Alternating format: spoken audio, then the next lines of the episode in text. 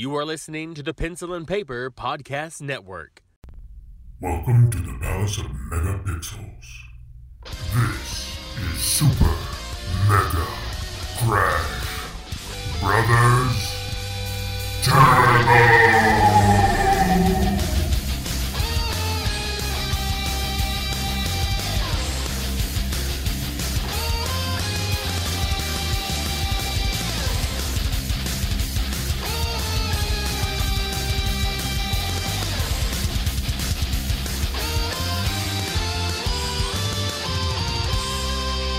Hello, everybody, and welcome to Super Mega Crash Brothers Turbo. I'm your host, Stephen White. With me, as always, my co-host, Lacey Finley. Oh, well, happy Monday, I hope. It should be a good Monday. I don't really know if it's a bad Monday for anybody. I don't know yet, I guess. It's still early. Still early in the day. Mm-hmm. So, I wanted to talk to you about something I did on Friday, which I thought was kind of fun. And maybe some of the people out there would know it. Because sometimes I feel like some people should know certain things. And then, you know, when they're like, I don't know what that is. It's confusing to me. Right. You know what I mean? How do I know about it? And yeah. What? But, you know, that's just the way the world is. But is, I should get used to it. Anyway, are you familiar with the name Mooby's? Does that sound familiar at all? Mooby? Mm-hmm. Like, for some reason, Jay and Silent Bob comes into my head. Good. Is that right? That is absolutely right. So, apparently, they've been doing pop-up restaurants across the country. Oh, yeah? And a few weeks ago, I found out they were having one in Nashville. And I was like, oh, shit, that's cool. So, I looked into it, and I got to go to Mooby's, technically, on Friday. Oh, how fun. Yeah. So, what they did is there's a bar restaurant down in Nashville called the Tin Roof. And they were the spot for this Mooby's pop-up. And you get to order food that is inspired by Mooby's. So you get your cow tipper, which is your hamburger. Sure. Or your cock smoker, which is your chicken sandwich. Your hater tots, which are just tater tots. Your onion rings to rule them all, which is your onion rings, obviously. Yeah. There was probably a few more items that I don't remember right offhand, but these were the things that we got. And they also offered Mooby's beer, which I looked into it because I was like, I wonder what that is. And apparently they I'm assuming they cut a deal with whatever local breweries around. And for this particular spot, they teamed up with Tailgate Brewery, which is a local in Nashville, which... Mm-hmm. I didn't partake in that because... What? Well, because I've had Tailgate before, and no disrespect to their beer, but it's just...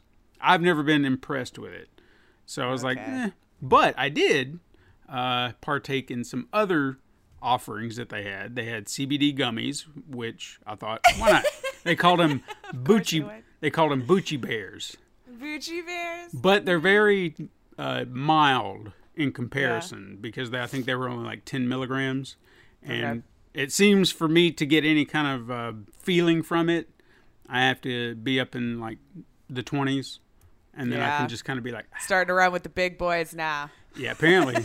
Those cookies are still kicking my ass. I tried this because I thought, you know, by some possibility... Some of the last times that I had eaten a full cookie of those 63 milligrams, I had also been imbibing with a little alcohol. And I thought, well, maybe the combination of the two is just what's making me go, woo. And I thought, okay, so what I'll do this time is I'll just have one cookie, no alcohol, and see what happens. Still the same thing.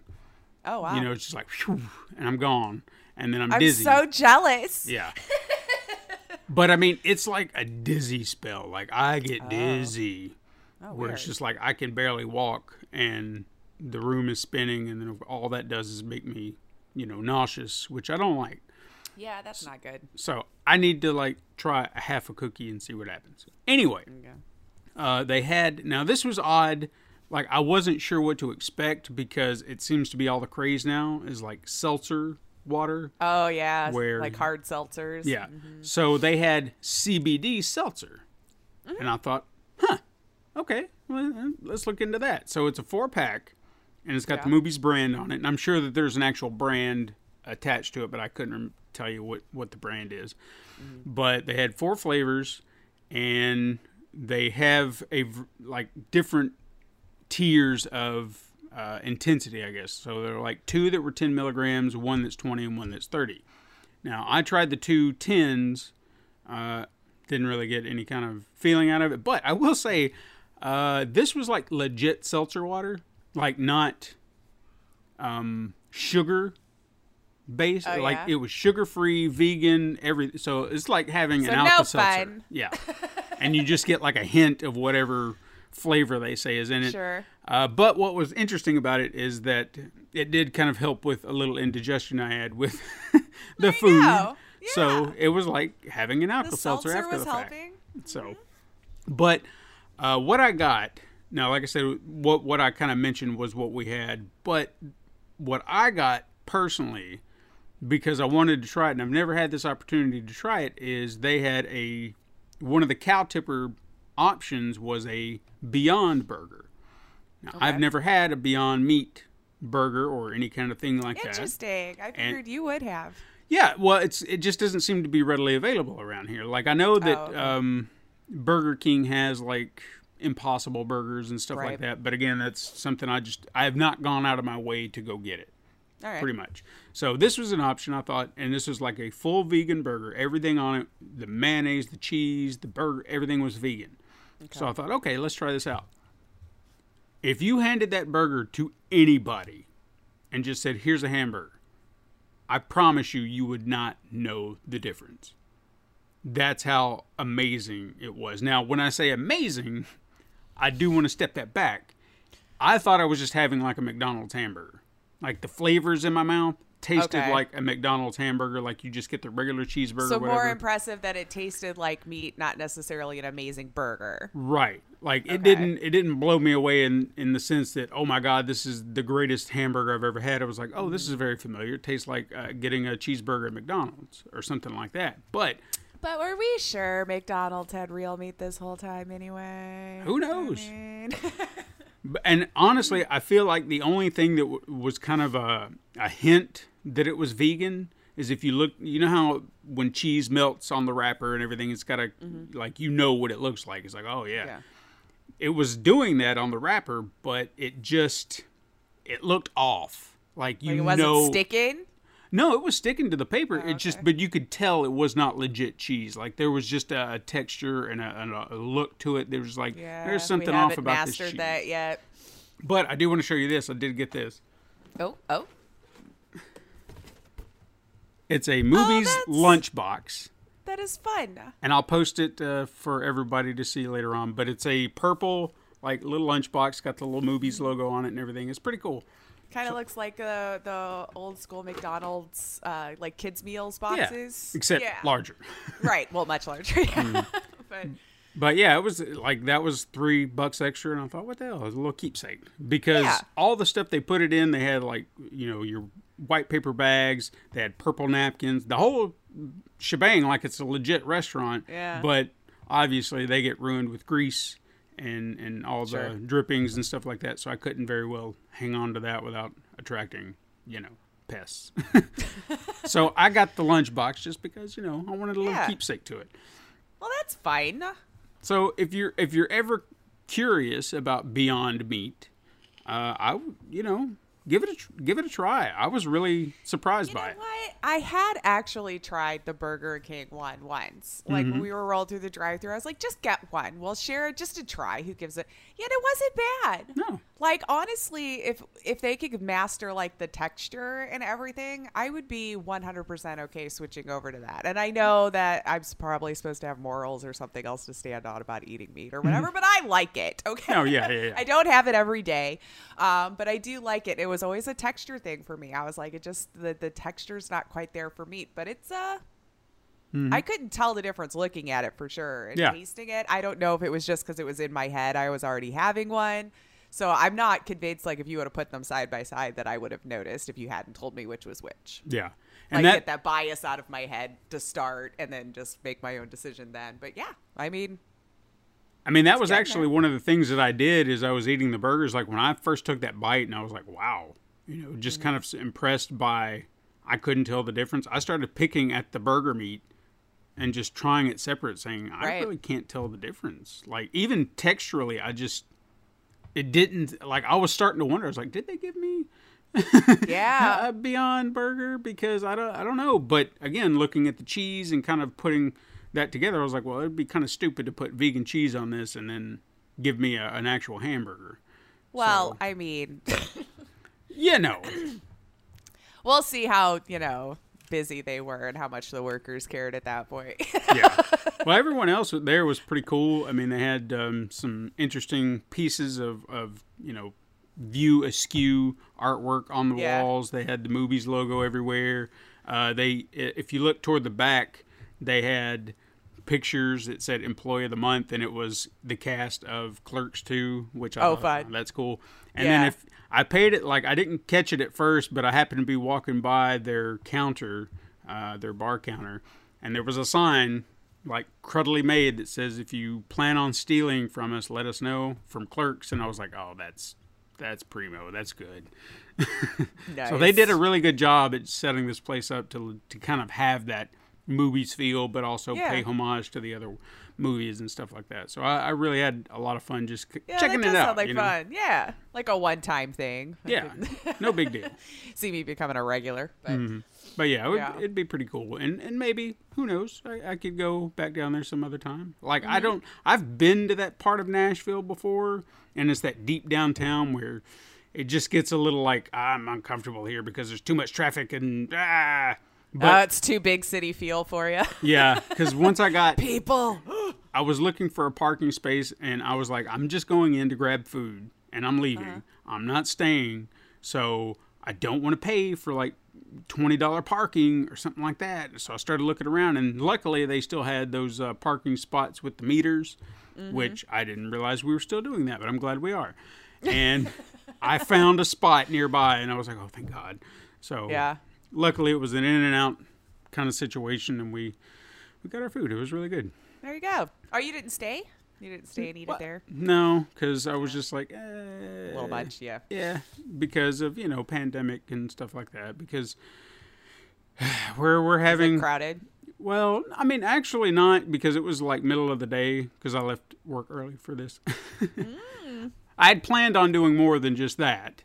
That day, but I mean, it took a while to find parking. That's understandable. Yeah, not as long as you'd think, but I still had to make a circle to come back. I was trying to help you out, man. I know, but no, COVID, man. It's that's where I'm kind of. It's making a surge. Like I wanted to go see my brother this weekend and see my nephew for the second time, and maybe actually spend some time with the little tyke and. COVID just keeps surging, and at first it was him, and now it's us, because, you know, schools are closing down, by the way, for the next week because of this.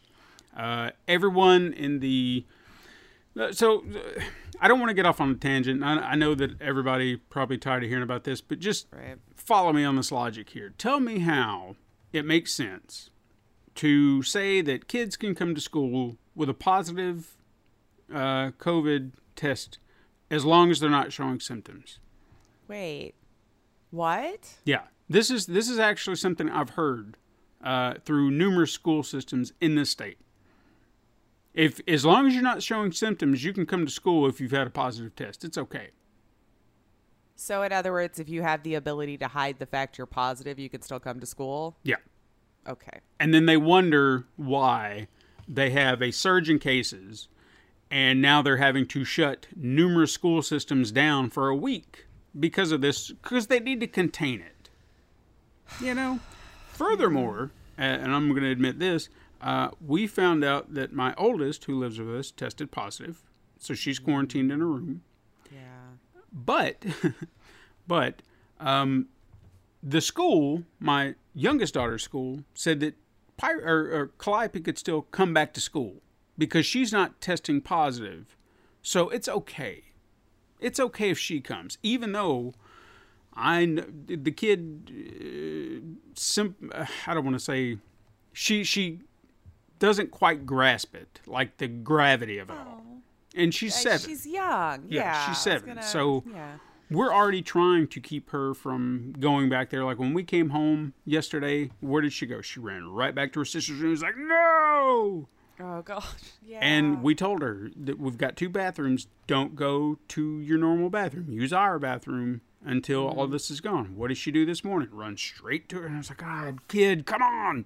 Yeah. But again, she's seven. She doesn't understand. She's, you know, it's frustrating because we're trying to do our best to contain it. But this is exactly why we don't think it's a good idea for her to go back to work. I talked to my job as soon as I found out. And I said, hey, my oldest daughter tested positive. Yeah, like you're supposed to do for tracing. And I was like, so I just wanted to know. She's in the house. She's quarantined. She's not showing any symptoms. But, you know, she tested positive. And they said, are you vaccinated? And I'm like, yes. And they're like, well, then you can come to work.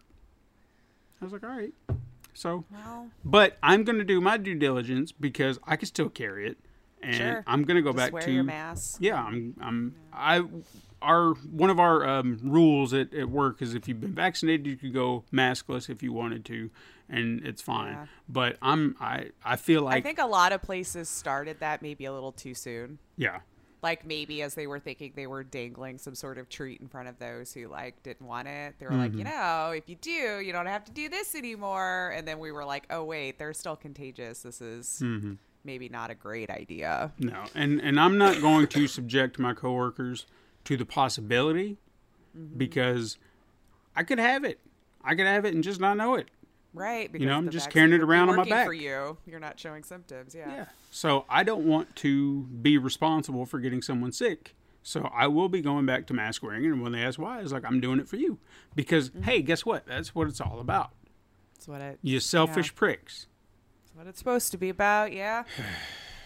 I've got no chill for this no COVID thing. I honestly wish that more companies would start mandating vaccines, mandating regular testing, because the surges are coming back. I know it just feels inconvenient for so many people, but you know what? This isn't rights. This is a health concern. This is well beyond your fucking rights.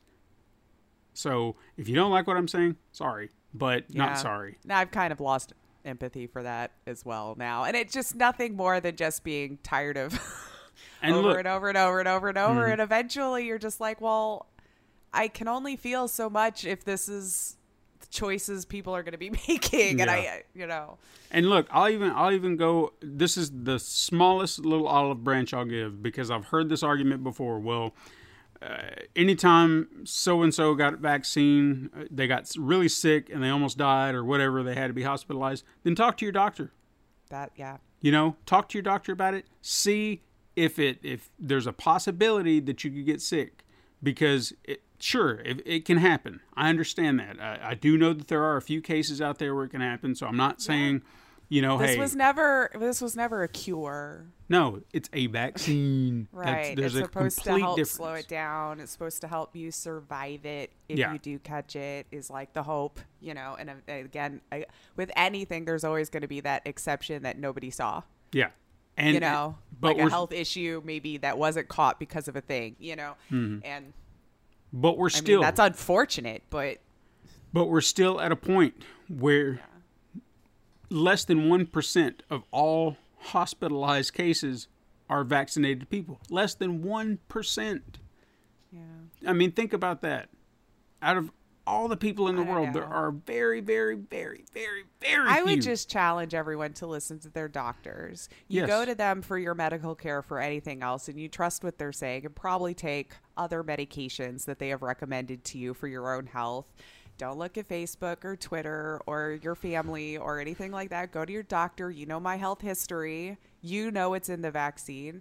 Is this something I'm healthy enough for and would be a benefit? Yeah. And don't tell them, don't tell me about it because you're shoving it down my throat. Just listen to what they say. If you've trusted them with your health care this whole time, then I don't see why this would be that exception where they're going to want to start screwing you over and killing everybody off. I don't know. But again, I don't run in those circles, so I don't really know all of the different, like, things that are floating around as to why people don't want it. I really don't. I've heard a few, like, just in conversations even this week where I'm like, oh, that's a new thing I didn't know I was supposed to get. And I feel cheated, by the way. Yeah, because we're supposed to be superhuman. I should be superhuman now, yeah. I was like, nothing sticks to me. My soul service didn't improve. I mean, don't glow in a light. If at the start they told me getting the vaccine would turn me into Magneto, sign my ass up. Right? You know, like, who doesn't want superpowers? Right? Come on. Like, okay, I know this is another side tangent, but every time I see, like, those TV shows where, like, a kid gets superpowers and I just want to be a kid. No, you don't. No. You what? Not. Who's writing this stuff? Nobody's going to be like, "Oh, I can fly now, but I'm not going to be normal." Of course not, cuz you're superhuman and that's cool. Right. There's no way people would be like, "Oh, hell no to superpowers. Give me a break, you're a liar." Yeah. Just insanity. But hey, you guys didn't come here to listen to us rant about COVID. I apologize. So, hey, what have you been playing this week? Okay, you're going to hate me. I haven't really played anything this week. That's fair. I will admit to y'all siblings, life was a little bit much more this week for responsibilities I had to tend to. And when I was done with it, I laid down on the couch. I didn't want to sit at a PC. I hardly could stare at a screen. So I really didn't play anything. But I did watch a bunch of trailers for stuff coming up. Mm-hmm. So I at least know what's coming down the pike or whatever. But yeah, this week was a gameless week for me. It's okay. There's nothing wrong with it. Sometimes we need a break. I would have much rather been playing games. But so as exciting as that was, what have you been playing this week? Well, I was trying to get through a few games just to kind of prep myself for what we had planned this week, but because life again. Yeah, because it shifted back and forth. So this week we just had no idea what was going on. I'll throw it out there. Yeah. Maybe we're supposed to sound professional. Like, no, I mean, things happen, and luckily not lighting up. Luckily, we've got several things already kind of planned. So shifting gears on what we were going to do or talk about, you know, I'm trying to make it easier on myself. So things like this come up, we're going to be like, well, all right, so I'll shift this back and we'll move. So that's smart. For everybody else, we probably don't do this often enough, but now you can look forward to next week knowing the next week we're going to be talking about No More Heroes 3. Yeah. That is a guarantee, unless something really just throws us all off. I don't get power anymore after that. Because I've not had time, like, even if I had played it, which I have not, unfortunately. I don't think I would have had time enough to really get a good handle on it. Sure. So, and that's fine. So next week, No More Heroes 3. But to prep for that, I had been replaying the No More Heroes series. Yeah. Now, I had played, I think I'd finished one by last week, and then I'd started on two. And because I had been talking about the changes there and everything like that. I will say this about part two. One thing I really appreciate with it compared to the first one is there is just this through line. If you want to go and play the bosses, fight the bosses, you do it. You know, you don't have to do all the side mission stuff. You don't have to. If you are ready and you want to go, you can do it. Boom. No earning money to enter to go to the next thing, which is what they did in the first one. And from what I hear, they've re-implemented that in part three. But to what degree, I don't know. I appreciate that. But there is a training area, a gym, which like they had in the first one to kind of help boost your stats so you can, you know, have a little extra health or a little extra strength to kind of help you with your battles. Mm-hmm. I forgot about this one training session, which is your strength training. I remember, and this is 10 years ago at least, I remember being able to pull this off. I remember it being frustrating, but I know I did it. I couldn't do it this time. Like, I got so far and I was like, you know what? Fuck this. I can't do this anymore because I'm not going to be angry with this game. Sure. But what it is they've turned it in, like I've mentioned before, a lot of these side missions or mini games are 8-bit now. And still as great as I remember. I had a lot of fun with them. But this particular one, you have your gym trainer throwing barbells at you. So what you have to do is you have to punch them as they come. Or he'll throw them low and you got to kick them. Okay. The farther into this training you get, 1, 2, 3, 1, 2, 3, 1, 2, 3, 1, 2, 3, and he's just chucking them at you. And then he'll blow you kisses, and you've got to duck them. So it's just like, I want to catch him. You'd think that would be the thing to do. Yeah, that would have been so much more cute. Like, now I have to catch your kisses, and he like blows them way away from you or something. Yeah. But it's just, it's this constant barrage of like 1, 2, 3, 1, 2, 3, and it just gets so fast and frustrating, and you can only mess up so much. Like, they give you a little bit of leeway on how many times you can get hit, but beyond that, then you fail, and then you've got to repay to do the training again. Oh, yeah. So if it was just retry, maybe I could give it, but the fact that I have to repay to train again and all that mess, it's just like, oh, I can't take this. And can you just like cheat and save it before and then like you can start over? But I mean, I know that's not ideal, but if we want to be garbage about it, here's a way. I mean, there are people who said just do that until you get it right. Yeah. But that, and you know what? That's all well and good, but it's that repetitiveness that I've mentioned before, where you have to go through the sequence, you have to hear the same spiel all over again. Yeah. It's like, please, for the love of God, just let me get to the game. So those that element of these games are probably the one thing that maybe when I initially played them, it didn't bother me, but now it bothers me because I'm just like, why can't we just skip all this? You know, nonsense. Sure. I just don't understand why one time I get it. That's fine. Second time, no. Cut the bullshit. Right. I've heard this, nonsense before. Right. These wants to kill me, blah, blah, blah. I've heard the speech. Yeah. But despite not having my strength maxed out, I still beat the game, no problem. There you go. See? And so it's not a necessity. You can get as far as you can. We're superhuman already. Yeah. So I got my my groove back and was whipping ass like the best of them.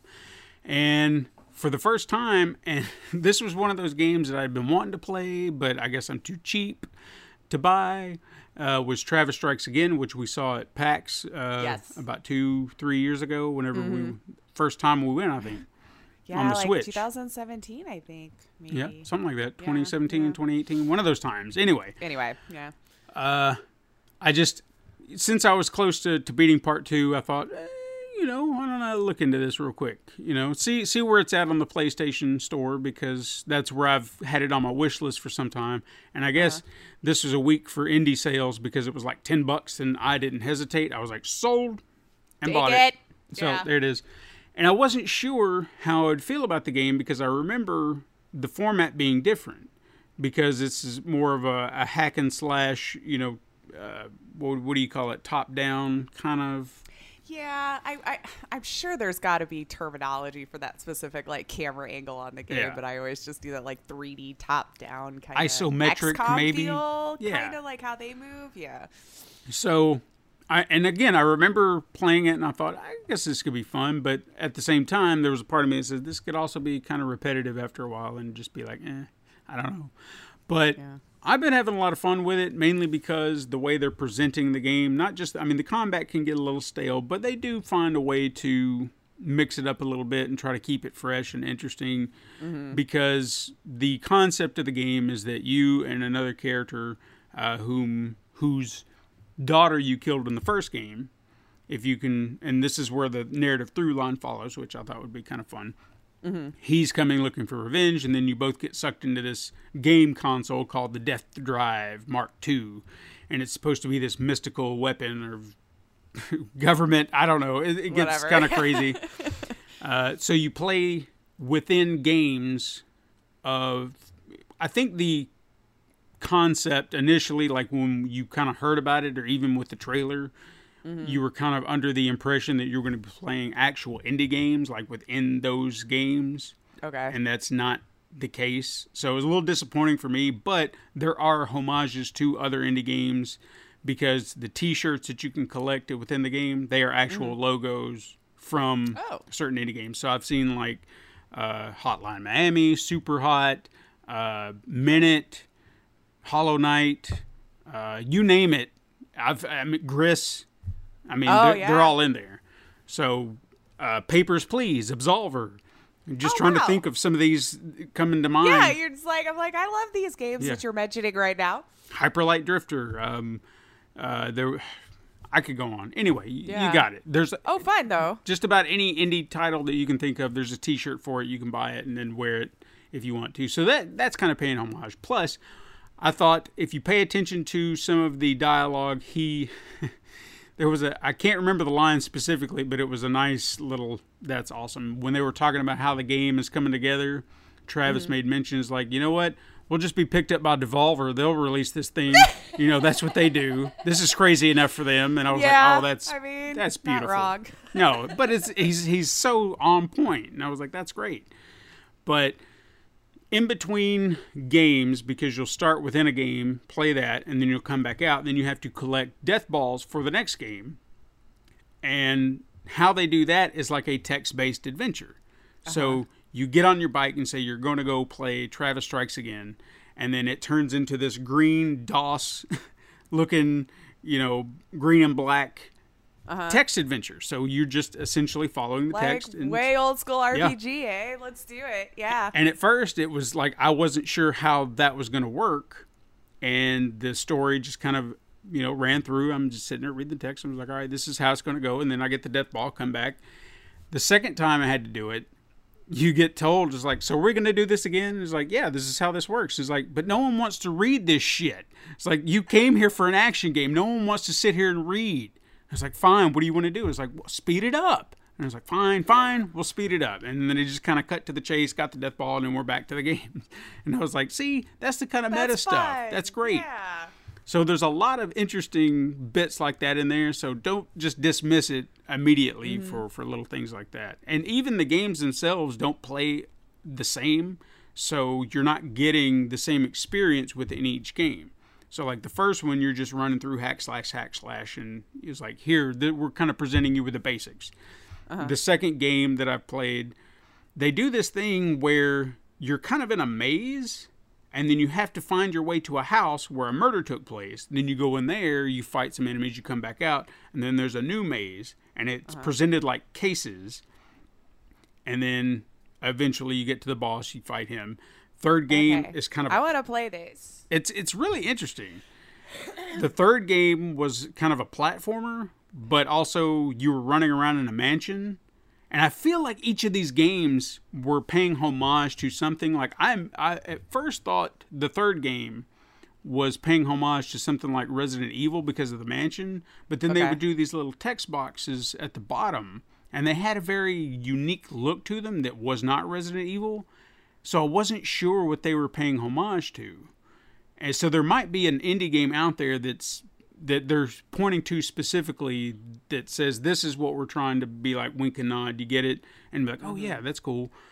So I'm not sure about that, but there were some platforming elements, which I was trying to play with Katrina because you could do co-op, which kind of helps, but we had to cut co-op off in that world because there were these platforming elements where you're jumping on these donuts, trying to get to the next area, and we couldn't do it simultaneously. Like if one of us would fall off, they would shift us all the way back, even if the other person got to the other platform.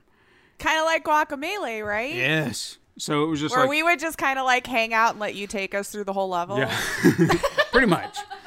Like, you're going too fast. All right, well, I guess we're over there now. Yeah. So we just said, you know what, I'll take care of this, and then you can come back after because it was just like too frustrating. But anyway, I'm anxious to see what the other games are. I feel like there was another one that we unlocked, but right off the top of my head, I think it was just like a maze.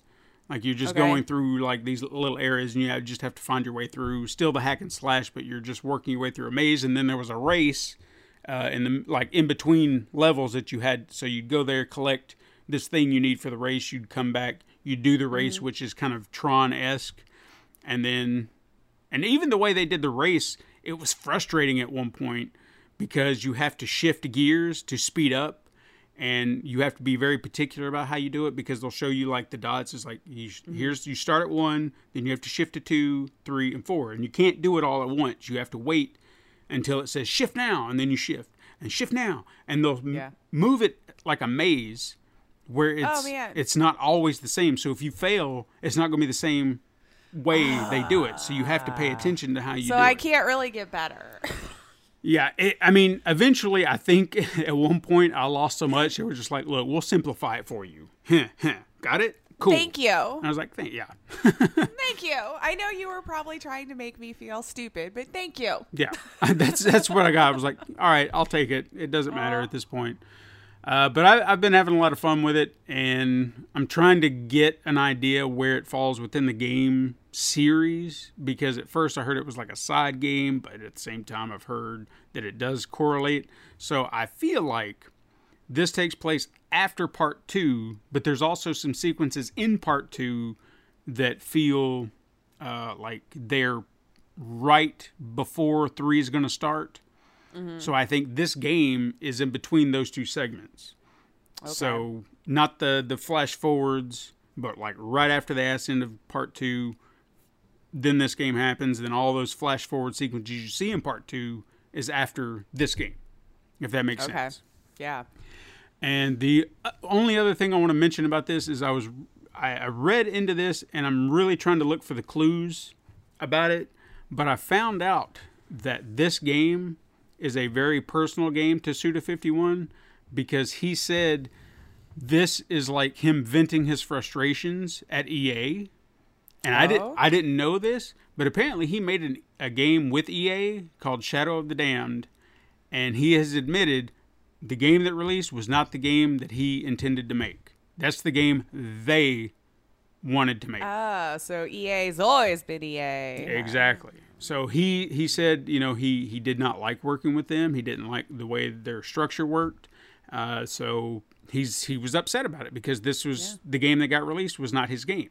And within this game, he's talking and throwing shade at all these big studios and embracing the indie, you know, and what they're capable of, and showing that you don't have to have a big studio behind you to do a great game. And in fact, that's what I've heard about part 3. It didn't have a big studio behind it. It was just him and his crew, and they got an awesome game out, from what I hear.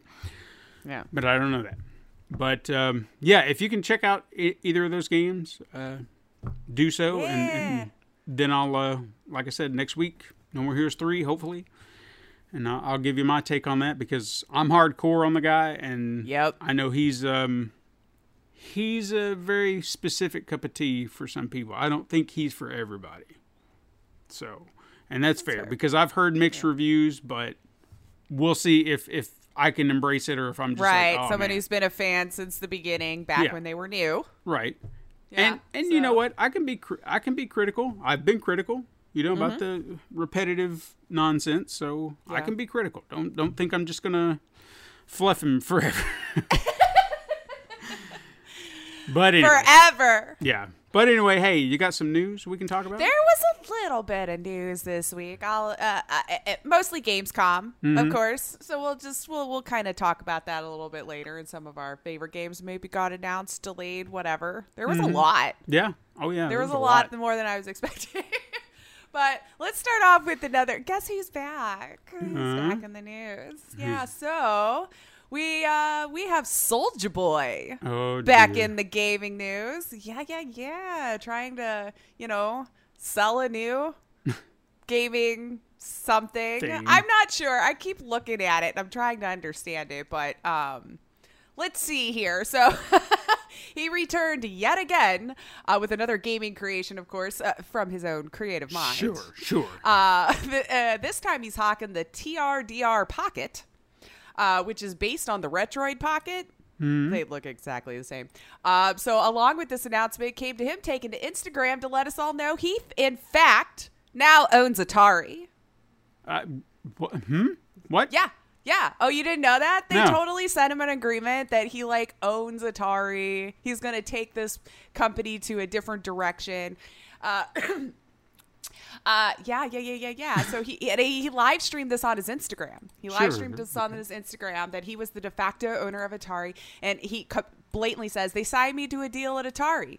Big shout out to Atari, the whole staff. I'm about to revamp the company. We going to take Atari to the next level. I am now the owner of Atari. I own the video game company Atari." That's what his words are now. Okay. He even said, "They were real proud of me and what I did with the Soulja Boy game console." You know what I'm saying? I blew Soulja Boy game up. All right. So, of course, after that comes out, Atari's like, what now? Yeah, that would be my response too. So Atari, came out and, of course, denied these claims, pointing out that Wade Rosen is still, in fact, the CEO over at Atari. And we know it's a cool job to want, but Wade still has that the pleasure of that title right now. So Soulja Boy, what does he do? Goes to back to Instagram Live to show off how right he is. Okay. So he, bunch of expletive deleted this, that, or the other. It's definitely not a safe for work video. He's unhappy in it. So Soulja Boy took to another live stream to show off the contract he received that shows that he's the owner of Atari. So I kind of think this was the first time he read it, was on his Instagram Live. I can believe it. Because he was trying to avoid certain words on it that you could tell he was just blatantly trying to not say out loud. Once I think it finally clicked with him what the agreement was, it actually appears to be a marketing agreement. Ah, okay. So as I'm I actually was watching another video talking about it because I didn't go to his Instagram Live, but they showed his live feed. So I paused it so I could try to read what was behind him because he put it up on the screen, for everyone to read. And it looks like it was a marketing agreement with payment of Atari tokens. Wasn't even money. What are Atari tokens? I think they were their stab at a Bitcoin. Ah, gotcha. Because that's going to be worth a lot. A failed currency, I guess, is what it looks like. So, so he's spouting off on the live stream, and as he starts to read it, completely avoid saying the word tokens. I think that was the moment when it was like, oh, this wasn't $140 million of shares of Atari. He was also trying to say that he had he's going to sell it for $140 million, or he's getting paid 140 million shares, however he articulated it now. So, it was a promo deal. They wanted to pay him in crypto, I guess. So nothing with shares, nothing to do with ownership. I'm still not even sure why Atari would reach out to him for marketing because of the whole Soulja Boy console thing. But I guess PR is PR, I guess. However you look at it. Either way, I'm trying to look at this new handheld, which claims, to have a 16-hour backup battery, 1080p streaming with an OLED screen. I'm not sure I understand where the gaming really comes in because it's powered by Android. Okay. It comes with apps like Netflix, Spotify, and Apple Music just already installed. Social networking apps already installed. A processor, Bluetooth, 4 gigs of RAM. Okay. Download your songs, MP3, MP4, WAV, movies if you want. Browse with Chrome. So is it just not a phone, but a phone? Sure, I guess. Because, I honestly, and siblings, if I miss this, please let me know. But where does it say what games it can play? Or do you have to download your own ROM this time instead of him just giving it to you last time, which was what got him in trouble? I don't know. So I'm a little confused. And I'm also confused at what they say is the super affordable price of $299.99. No, you can get a Switch for $300. Legit. Yes.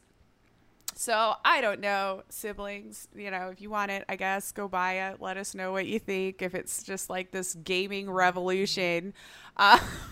I don't know. This dude's something else. He is. He's something else. And don't forget the legal trouble that she mentioned. We're talking about, he tried to rip off the Game Boy. And Nintendo, you try to step on Nintendo? Oh. Yeah, they're going to shut you down real quick.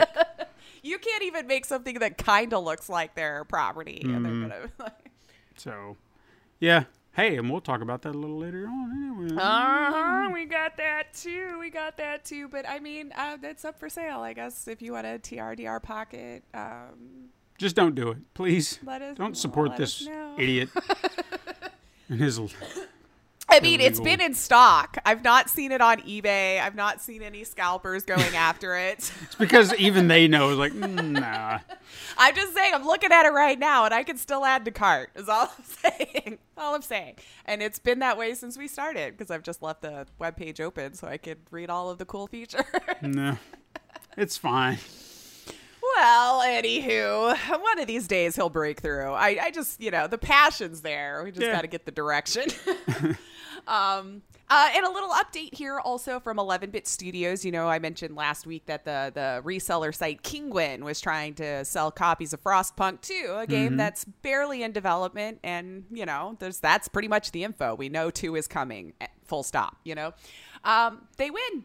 They took it down. Good. So 11-Bit Studios tweeted out over the week, you know, our last week's response may have been harsh.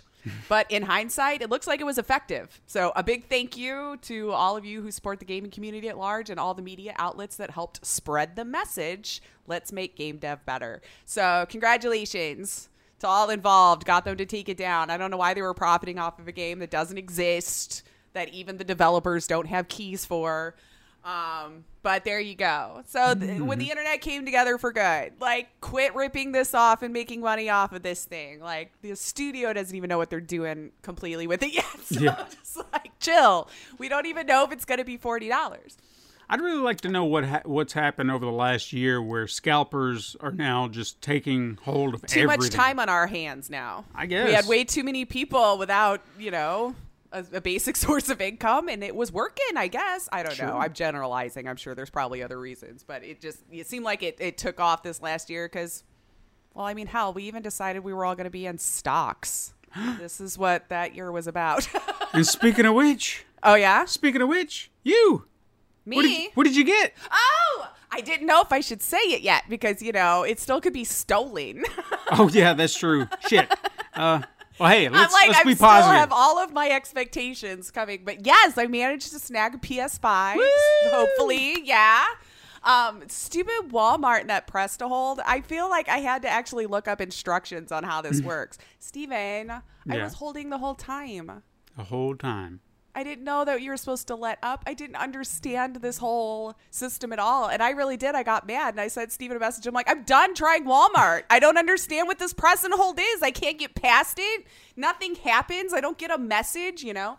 So as you do, you go to Twitter and see if other people were also pissy about this press and hold. And they were. And I found the tip.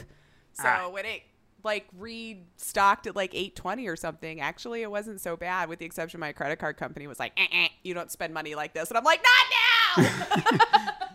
No! I'm trying to. This is me. I swear to God. So I ended up having to use my debit card, which is hilarious. No, why is it hilarious? You block me on my credit card, but not money directly out of my account? I mean, I get it, but that money's gone, yo. Not even on charge, but yeah. So hopefully on September 17th is when they say my delivery date is. Woo! I will have a PS5, and it could come sooner because I remember having, like, when I got mine, they told me my delivery date was going to be in January, and I got mine like the day after Christmas. So sweet. All right, just keep that in mind. I'll keep an eye. I haven't seen a shipped email or anything yet. Still saying they're prepping my order, so I'm just trying to keep very realistic view. Like, if my mailman leaves it on the porch, or someone steals it, or if it even makes it to me in transit. Like, I've read all the stories. So we'll see. So once it's in my hands and I'm holding it, then I'll be more excited. I'm just trying to keep realistic expectations so I don't cry. Now, which one did you get, the disc or discless? With the disc, yeah. We're still not willing to completely enter into the new age. Yeah. I mean, I get that because I know for a fact that I could probably benefit just having the discless. But since I borrow games from Todd quite often, it's just, it felt like a misstep to not, because the games I get from him. We still have a lot of games on disc, and in theory they're saying they should play, because I mean, obviously we don't have like a bunch of PlayStation 5 games yet. So, you know, it just made sense for me, and I still like to get hard copies where I can. I know I'm mostly PC, so I haven't had a hard copy really in God knows when, but I still would if that was the option. Yeah, I guess I really would. I guess, kind of like you said, I like having the option. So if by chance someone gifted me a disc version of a game, I could be like, yeah, okay, cool. And I don't have to be like, oh, I'm sorry, I can't play it. Right, you know? Yeah. No, I'm still not quite ready to release physical copy altogether. I'm sure that'll just come a day where it's just not even an option, and well, we'll just go with it, I guess. What could I do? Well, it's kind of like where I'm at with movies now. I mean, like I said, I've become obsessed with buying movies on Vudu, which probably is not a good idea, but I can't help it. It's just so easy. And when they just like $5. I can't remember the last time I bought a movie. But see, that's like that's the thing, though. I mean, depending on the movie is when it'll shift to me buying it physical. Like the Marvel movies, for example. Sure. Gonna buy it. Well, you like to collect them as like a keepsake or whatever, and I'm sure they put extra stuff in the hard copies that make it more fun to collect. So I can understand that. And there are even like certain older movies that you could probably find on streaming services, but I like having like my collectible edition. Like I know all the Friday the 13th movies I think are on HBO Max or one of those services like that. One of them, yeah. But Shout Factory released like a big box set. All these bells and whistles and special features and stuff like that. I'm like, hell yeah, I'm getting that. Like, I even had them on Blu-ray, but I was like, no, this is more. This is all the, because I'm a huge fan, so of course I'm going to buy that. Yeah. And there's even, and I really shouldn't do this, but I can't help it. They tempt me so. Shout Factory, I think next month, at the end of next month, they're releasing the first 5 Halloween movies, 4K. Every single one of them in a box set. It's pretty expensive, but it's just like 4K Halloween. And I've got them on Blu-ray, but I'm just like, that probably is hard to pass up. You know, now that I've entered the world of 4K. And I wouldn't even know how to split up the ones that I have, because this was like years ago. My daughter bought me the Halloween, like it was every Halloween movie ever made up to that point in one big box set on Blu-ray. And I was like, oh, cool. And I can't split those 5 out of there because they're like in slip cases within this open book set. Yeah. So I can't just be like, here, you take these discs and I'm going to take these 4Ks and slide them in there. It doesn't work like that. So I'm going to have extra copies. Kind of like the Universal Monster movies I have. I've got extra copies of... I got like 3 copies of Abbott and Costello Meet Frankenstein because they bundled them all together. Exactly. You need to hold on to that media. Yeah. That could fade away. That's true. Hold on to that one. You know, I'm sure it'll be out there somewhere. But anyway, I'm not sitting here being like, look at me. Doesn't matter. I'm just saying, collectors. You know, we have our hooks. The things that just we're just like, oh God, yeah. Because I'd love to see what they could do with Halloween in 4K. I don't even know if I mentioned it here, but they did like a 4K transfer for the original Friday the 13th. Holy shit. Yeah. Like, I never thought that movie could look so pristine. But, oh my, whatever they did. And it's not even a 4K DVD or Blu-ray. It's just a 4K transfer onto Blu-ray. And it looks phenomenal. It's really cool how they can upgrade these older things to look like that. You know, like even we're getting on such a tangent. Oh, shoot. Now I can't even remember the name of the show. Dick Van Dyke. Yeah. They didn't colorize it or anything, but I was watching it on like Hulu and they put it in HD. And I'm like, this is so crazy looking to me. Like it's so crisp and clean and clear, even in black and white. Yeah. I'm like, it just blew my mind. It's amazing. We sit there and dedicate time to crisping that up. And it looked kind of weird though. Yeah. You know, because I'm just like, this isn't how I saw Dick Van Dyke TV show or, you know, like it's just so weird to me. But yeah. It looked good. It did. It looked good. There was a YouTube channel. Well, all right. One last little tangent. And while we're on it, there's a YouTube channel. And if I can remember it, I might put it in the show links down below so you can check it out. But some company is dedicated to trying to do these high definition cleanup transfers for a lot of old stuff. And there's a clip they did showing, I think it was a Little Rascal short. And it was like, here's the original video. And then here's what we've done. It's really impressive. The amount of time and effort they put into trying to clean these things up and restore them and preserve them, I guess. Yeah. It's just, I applaud these people because like you said, they're going to be lost in time eventually. And I guarantee you there's a lot of movies and stuff out there that are lost to time because for sure. The studios never archived them. They never took the time to do so. So I applaud them for doing the work. And again, if I can find that clip, I'll link to it. Excellent. Good. Well, let's see here. I guess there is one more little update before we move on to the Gamescom here with Activision Blizzard's lawsuit. Mm-hmm. Kind of had just as there's not a whole lot new, but kind of a bad one, okay, it would appear. But so, you know, the CDFE's been all up in their business with this stuff. And they expanded, apparently, its lawsuit now for the gender discrimination and sexual harassment to allege that Activision Blizzard has now suppressed evidence during their initial investigation. So apparently it came out this week that the DFEH's complaint against Activision Blizzard was changed on Monday to include the allegations of retaliation, specifically that they suppressed evidence and interfered with a government investigation, showing that Activision Blizzard reportedly shredded internal documents related to complaints and investigations, showing that Activision Blizzard violated the law by not holding on to these documents like you were supposed to. So the DFEH is calling it exactly willful, malicious, fraudulent, and oppressive. So they're calling out also on the hiring of WilmerHale investigation as something that directly interferes by them hiring and bringing it in. They're also trying to directly interfere with the investigation that way. And they also allege that Activision Blizzard engaged in secret settlements for the sexual harassment claims and non-disclosure agreements and non-disparagement agreements with severe penalties against the employees.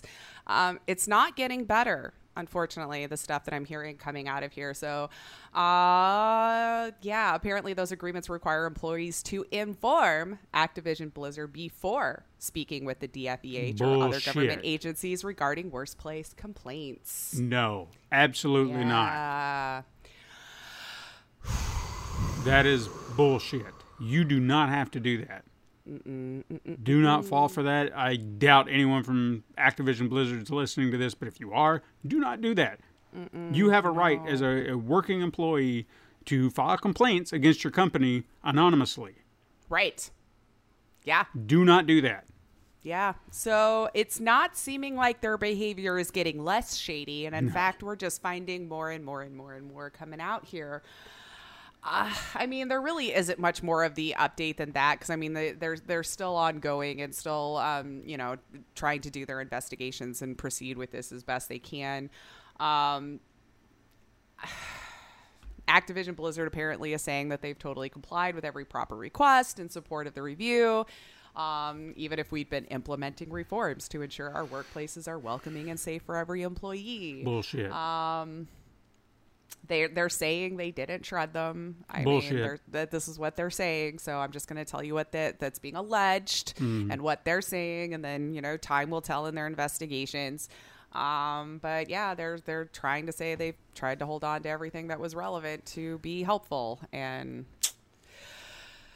I don't know. There is one amendment I saw in this story, though, that I found interesting, which I admit I found this morning and didn't do a bigger deep dive, so I need to look into it. But apparently a representative from WilmerHale told Polygon that it actually was never a client to Amazon, because remember how we were saying like they were hired for like union busting or something at Amazon? So I'm going to have to look into that. There might be a little game of, you know, trying to throw them under the bus for something else maybe that I need to dig into. So with a grain of salt, that was what I see as a correction on an article that I was reading. So they were correcting themselves. So I need to do a bigger dive into that, because I'm kind of curious how that rumor would have been started then, if they were in fact not hired by Amazon for that. So yeah, they're just saying they're not a client to Amazon, coming from Jamie Gorelick, who's a partner at WilmerHale. Yeah. Because it does. Apparently, they used to be someone was maybe a director on the Amazon's board or something, and then that probably did that whole game of telephone of, you know, a little bit of information gets lost each time and then turned into a rumor. I mean, considering their reputation right now, that's a little bit of a hard pill to swallow. Because, but at the same time, I understand. I don't know enough about them, and we may need to look into this a little deeper. But they could be looking at this as being slanderous to their company, but at the same time, when you connect those dots, this is who they were supposedly with Amazon, and now here comes Activision Blizzard hiring them for something similar. It's really hard to believe that they're not, or they didn't have anything to do with Amazon. You know what I mean? I mean, I feel like if nothing else, they're definitely, I guess I shouldn't say definitely and eat my words later, but they're a corporate interest law firm. Like exactly. You know, so whatever they were hired for, we might have that information wrong or something. But I mean, if we keep seeing these big names pop up, I mean, again, I shouldn't say much more without having done my own research, because I could just dig myself into a hole that's not true. Mm-hmm. So let's talk Gamescom. Okay, we had a lot this week with Gamescom. So I tried to do my due diligence in catching up, because it came on while I was at stupid work and I can't watch now because it was so busy this week. But there were some ones that, you know, highlight for me, and then obviously, you know, you as well. Mm-hmm. So let's just start it off. Saints Row, baby. Yes. What? Oh, yeah. I mean, granted, it was a cinematic trailer, and I know I'm probably going to break my own rule here, but maybe because I've already played the other games, I kind of trust that the gameplay will be decent, because they did mention along the lines of like Saints Row 2-ish mm-hmm. kind of mechanics and stuff like that. There with like a 2-3 vibe to it. There was a developer video that did show gameplay. Then I needed to go back and do that. No, I was trying to catch them all in and write my notes and yeah. Okay. So maybe I should, but then go ahead. If you saw more of it, tell us. Yeah. When I saw that they had a developer video, I was curious what they would be talking about. And they were speaking with the voice actress. Like, she was the host of this. It was like about 7 minutes, give or take. Okay. She was the voice of the boss. And I was curious about that from the start when they showed the boss in the trailer. It's like, so are we setting that this is like who this person is throughout the game? Because to me, I don't have a problem with it. And something tells me I heard a lot of flack coming like shade going to Volition's like, I don't like this new direction. Because I don't really know what they're angry about. Because I felt like it was combining like the best of both worlds, because I've never played Saints Row 1 and 2. I've only played 3, 4, and whatever came after. Got Out of Hell, and even Agents of Mayhem to a point. But I felt like they were trying to toe a line to appease both parties, because I've heard Saints Row 1 and 2 don't really have that crazy, kooky, like outlandish nonsense from the original, or from 3 and 4.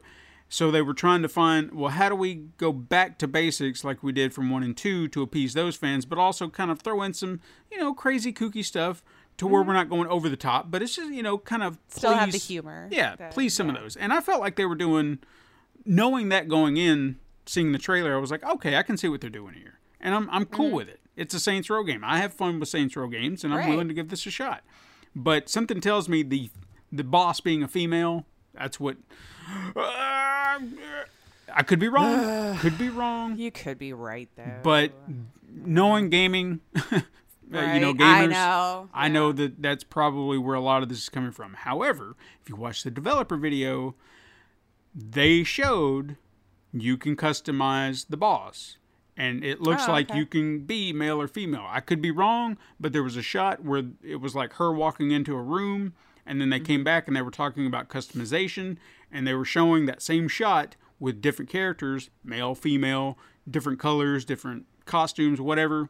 So I think it's going to be just like all the others, which is a feature I kind of wanted. It has nothing to do with her being female. If that was the way it was going to be, I'd still play it. But I liked the customization. I wanted my boss to be my boss, like the guy I created. I just thought that was cool. You know, you can be you, I can be me. You know, that's the point. Yeah. Yeah. And even for trophy purposes, I always loved that they made you swap genders. It's like, you got to play as this gender for X amount of time, and then you can get this trophy. And I was like, all right, cool. I'll do it. You know? Yeah. No big deal.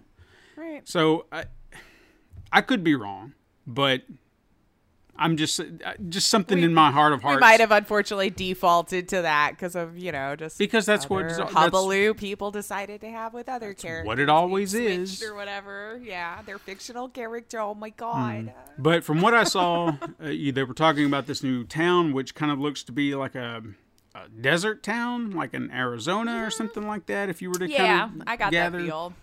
And then, you know, same as some of the other games, you got different factions of gangs. Each one has their own way of approaching how they fight and how they interact with you. And they even said story-wise it's supposed to be more heart. Like, you really want to hang out with these characters. You want, like, you want them to be in your home every day. Like, that's that was kind of their goal. They want you to just love and embrace these characters. And everything they said, I'm in for it. I think it looks fine. I have enjoyed the few that I've played in the past, and I'm willing to keep my eye on it and see what more is coming out, you know? It just looked cool. And I was having inner turmoil where I'm like, why am I excited for a game that didn't give me gameplay in the trailer? Yeah. You know, because I've always been against that. But yeah, so I broke my rule. I watched it and I was excited. But it was, initially it was just the cinematic trailer, but I think it was a day after they posted that developer video. So go check that out just to kind of get a feel for it. I'm excited for it. And you know what, gamers, how about this? Instead of judging something that hasn't come out yet, wait until it does, and then you can piss and moan about it all you want. Yeah, yeah. You know, because you don't really know yet what it's gonna be. You don't. So. You really don't. All mad now, Adam. And maybe just come to terms with the fact not all of them will be for you. Yeah. Hey, guess what? There are so many games out there. You can go play those other games. That's my thing. It's like when you start complaining about it, it's like, well, then it wasn't for you. Go find one that is. I don't know. Whatever. Anyway. So, yeah, I'm excited for that. And also, Sifu, got a date. Mm-hmm. We got a date. Looks like release in February 22nd next year. We had been keeping an eye on that. It was just the art style and everything alone that really stood out to me as a kind of a unique for a fighting game of this ilk, I guess, if you will. So got a release date. That's always exciting when we start to get legit solid dates. Of course, I guess we should still keep it with a grain of salt, huh? Mm-hmm. I feel like I'm still on that train where we got to wait and see what happens. But I was actually surprised at this. Like, there was another Marvel game that I was seeing, and I was like, I feel like maybe I kind of heard about it, but maybe it had completely slipped my mind. I don't remember hearing about it before this, so this was news to me. Maybe like rumors that it was coming. Maybe that there was something else, because I kind of feel like when I started reading about it a little bit more, where it had like that XCOM feel, I was like, I feel like maybe, but who knows? As much news as we've read all year long, I get in my brain, dear Lord. It was only a cinematic trailer again on this one, but there might have been a developer one that I missed. I didn't see that.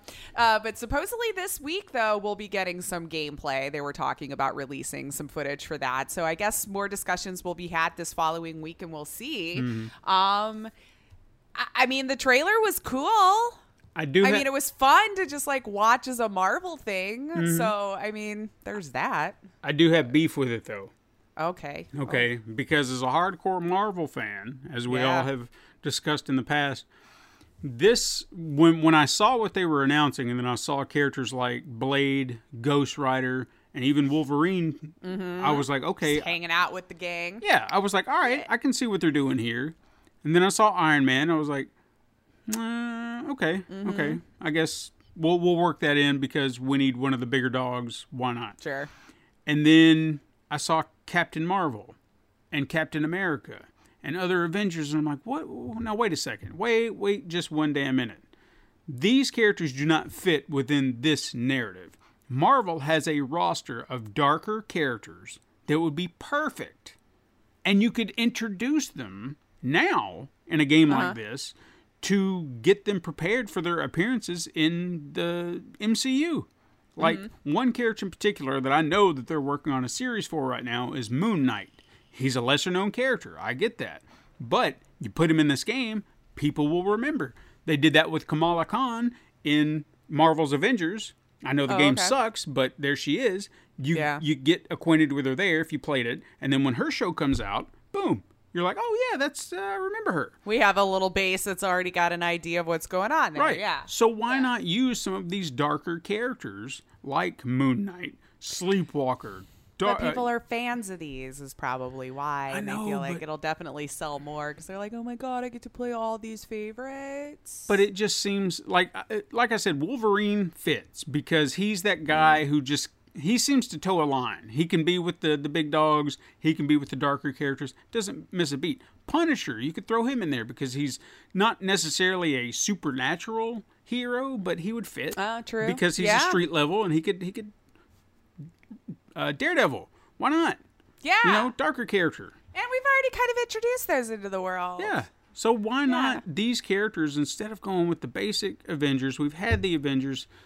Give some of the love to some of these other characters that are lesser known in a bigger game. You can still lead with That's some fair. Of your bigger characters like Ghost Rider and Wolverine and Blade. I just... That's my beef with it. I'm sure it's just 100% down to what they feel other people are going to be familiar with and want to buy into because they're more marketable like us right now or whatever. But you make a good point. Like, we should be brave enough to try to venture into the other areas. Yeah. And then you can never know what kind of new stories and everything will get created from that. Yeah.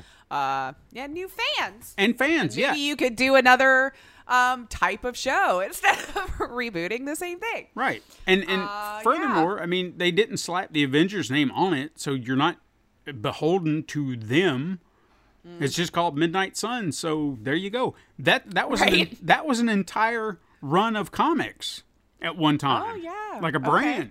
So why not embrace those characters? I don't know. I'm just... Yeah, money. I know. Sure. I don't know, but I feel like they would have been more expensive to get too. I don't know. Right? I don't know how any of this works. Right. Clearly, I have no clue.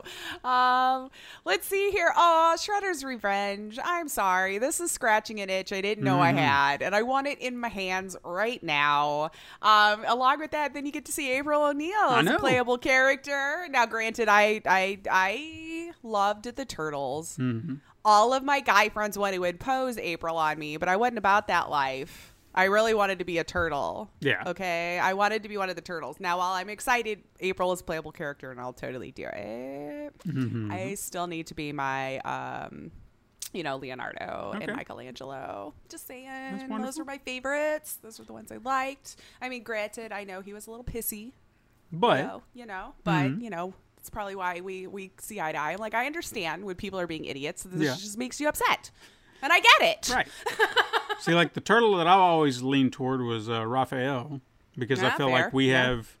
Well, I get him. I get where he's coming temperament. From. Yeah, I get it. I can see that. And what I found when they announced April, I was like, oh, you know what? That could open up a door of possibilities because if you're adding her in, why not add a few more characters in? Because along with her... You could add in Casey Jones. Yes. That would be cool. Please. And if you really wanted to go with like a deep, deep cut, there is, if anyone remembers, and we don't have to lean toward that specifically, but there is a female turtle. Okay. Now, I don't know if you remember this, but in the 90s, late 90s, there was a live action show on Fox Kids called Ninja Turtles: The Next Mutation, where they introduced a turtle by the name of Venus de Milo, and she was the 5th female turtle.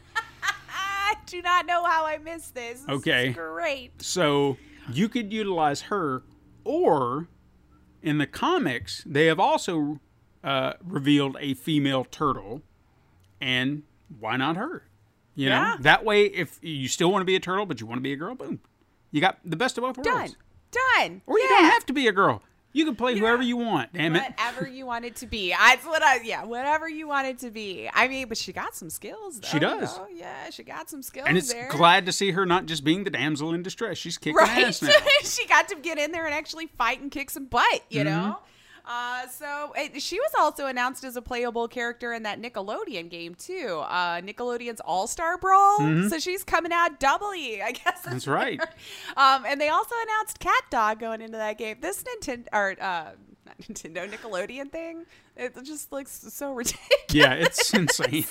But hey, they got all these characters. Why not just smash them together? They really did. All of your Nickelodeon favorites, I guess. I feel like this might have been just slightly after my time, because or maybe I just didn't watch a lot of Nickelodeon. Yeah, I mean, because like I do recognize the characters, the shows, and stuff like that, but I don't remember dedicating any time to sitting down and like I have to watch it this time or whatever. So I'm familiar with like Ren and Stimpy and CatDog and all that stuff, but I don't recall watching it regularly. Sure. Yeah. No, I'm same way. I know of the characters. It's just not, I don't have any attachments to them. Right. It's just like, I know maybe that's where I'm at, where I was like, yeah, I recognize those, but there's nothing pulling me towards it per se.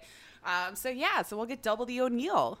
Now to go off on a minor little tangent, since we're talking about this crossover thing, this is totally random, but it does work in to what I'm talking about here. Have you heard? Do you remember Courage the Cowardly Dog? Yes. Okay. Did you hear that they're doing a team-up movie with Scooby-Doo? I did not. Yeah. So I think it's coming out next month. And when I saw this, I was like, is this a joke? And I found a trailer for it. I was like, holy shit, Scooby-Doo and Courage the Cowardly Dog. Interesting. That seems like a match that should have happened long ago. Kinda. Like, because they're just two peas in a pod, two scaredy little dogs. So... I'd be down for this. Yeah. I mean, that was not a show that I did watch it, like, but not, like you said, dedicated to watching it. I have seen a couple episodes here, and I was like, yeah, this is entertaining. I like it. But not like huge, oh my God, Courage. Right. But I kind of want to watch it because I'm like, oh, that's cool. You know? Did they say when? Is it, or is it already? I think middle of September, but I can't think of an actual date per se. That's fine. We can find out then. Cool. Horizon Forbidden West was delayed a little bit. Looks like a little bit. So now it looks like we're looking at February of 2022. Mm-hmm. Didn't they actually set a date for that? Like an actual day? I think February. Hold on. I feel like it was the 18th. February 18th, 2022. I had to where on my notes did I write it? Yes. So just a little bit of a delay, Nothing wrong with that. But they did release a new patch for Horizon Zero Dawn, giving you a 60 FPS on PS5. Have you tested it?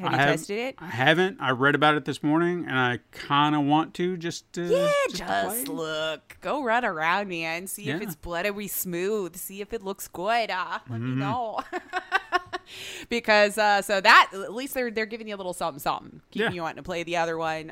There's DLC, keep you on doing that. So just a little delay, but you know me, delay, make it good. Let's not fight about it. Let's not turn around and need a refund. And take it from the PlayStation Store, like Cyberpunk. You know, let it do its thing. I think it's back now, though, actually, on the PlayStation Store. If you want to take that risk, go right ahead. I've seen hard copies for like $10 at Best Buy or something, like online. Yeah. Anyway, Cult of the Lamb by Devolver. What did you think? Did you watch that? Oh, my God. I missed this. It's okay. Because as soon as I saw Devolver, I was like, okay, what do you got going for? So The Cult of the Lamb, I watched it this morning. So it looks like you're playing a sacrificial lamb. Oh, my God. That rises up and creates its own cult. Oh, my God. So I guess you're just getting revenge on your own cult of fighting animals. And it kind of has a dungeon crawler feel to it. All in all, I'm not completely... I'm not sure I completely nailed down what the story might even be or if there is one. You have to watch the video because I don't know that any words can do it justice by watching it. But now it's on my radar and I want to see it and I want to play it. And I recommend if you've not watched The Cult of the Lamb, I'm gonna have to look into this.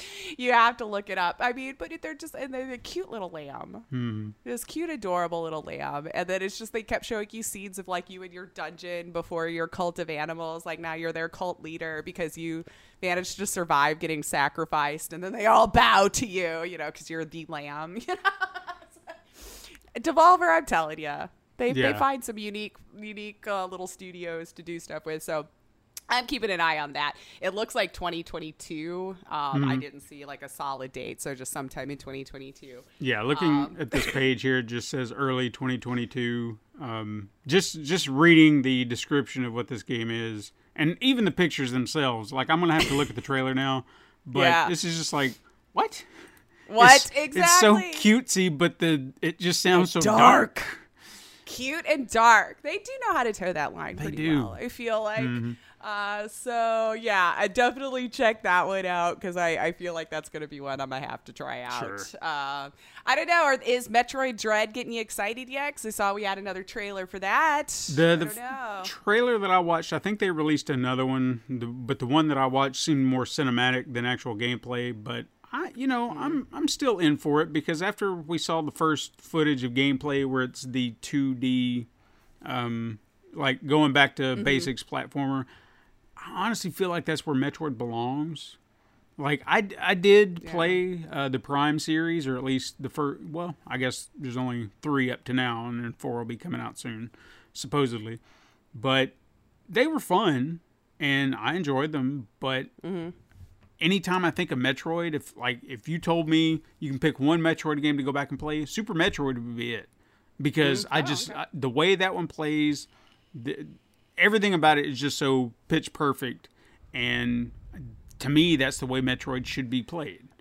And not to say there's anything wrong with, playing with the formula here, but I like that they're going back to basics. That to me, just old school. Yeah. It just, like, it these works. Kids see what it was about. Mm-hmm. Yeah. No, so I'm kind of looking forward to it.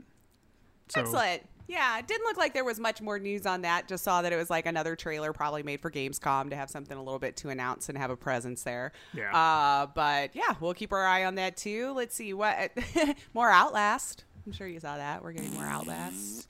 It's called the Outlast Trials. I don't know. Like, I watched the trailer. It looks like more scary first person horrifyingness. And if you're into it, there you go. I could do without more. That. I'm just like, I can't handle them all. I did play them while I streamed. Well, no, I played the first one. I think that was it. Only the first one. And then it's DLC that came with it or whatever, like the extra. No. I like peed a little bit every time. It's not good for you. Speaking of which. Todd actually let me borrow Resident Evil 8, so I guess I'll be talking about that whenever I get around to it. There you go. Yeah, you got your backlog's getting larger. Oh, but who doesn't, right, siblings? Who doesn't have a backlog that's ridiculous? You heard me talking about Returnal there for about 2 weeks, and I haven't talked about it since. Because I just went back and finished it? No, because I just...